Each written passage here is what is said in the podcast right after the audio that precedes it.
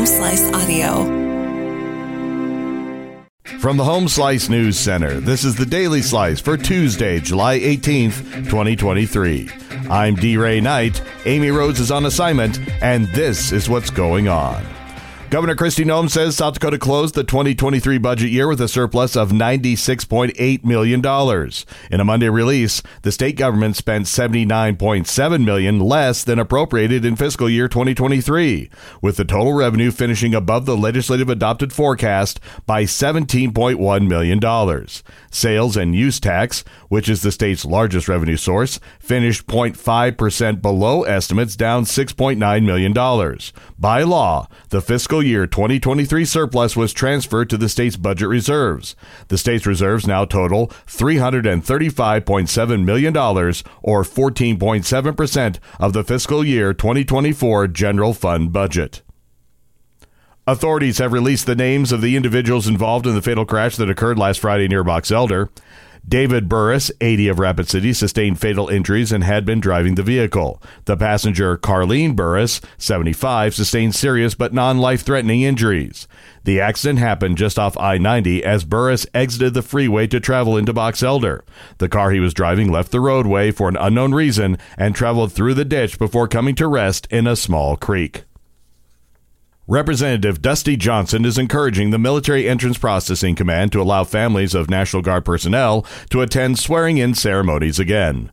During the COVID 19 pandemic, the Department of Defense prohibited guests from attending swearing in ceremonies. Before the pandemic, there was no limit to guest attendance. In January, the policy was updated to allow each member to bring two guests. However, this update didn't apply to the U.S. National Guard.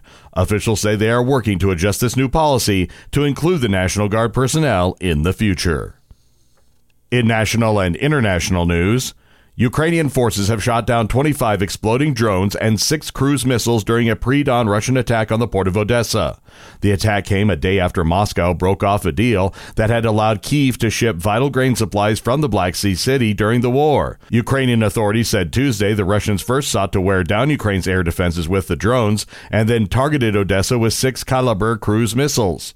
The Ukrainian military Southern Command says all six missiles were shot down by air defenses, but their debris and shock waves damaged some of the port facilities and a few residential buildings, injuring an elderly man in his home. A Florida judge who had issued a court ruling last year that critics said was unduly favorable to Donald Trump is set to preside over the first pretrial conference in his landmark criminal case concerning the willful retention of classified documents. Prosecutors and defense attorneys are scheduled to appear Tuesday before U.S. District Judge Aileen Cannon to discuss the rules and procedures that will govern how classified evidence is used in the case. It's a routine subject for any prosecution that concerns classified information, but it's notable because it'll be Cannon's first time hearing arguments in the case since the Republican former president's indictment last month. The Powerball jackpot rose yet again to an estimated $1 billion after no winning ticket was sold in the latest drawing.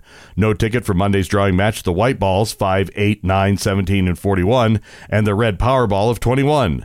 The estimated jackpot for Wednesday's drawing would be the seventh largest in U.S. history and the third largest for Powerball. Your weather forecast from the Home Slice Weather Center. Sunny but a bit smoky with a stray shower possible and a high of 88. Low tonight, 62.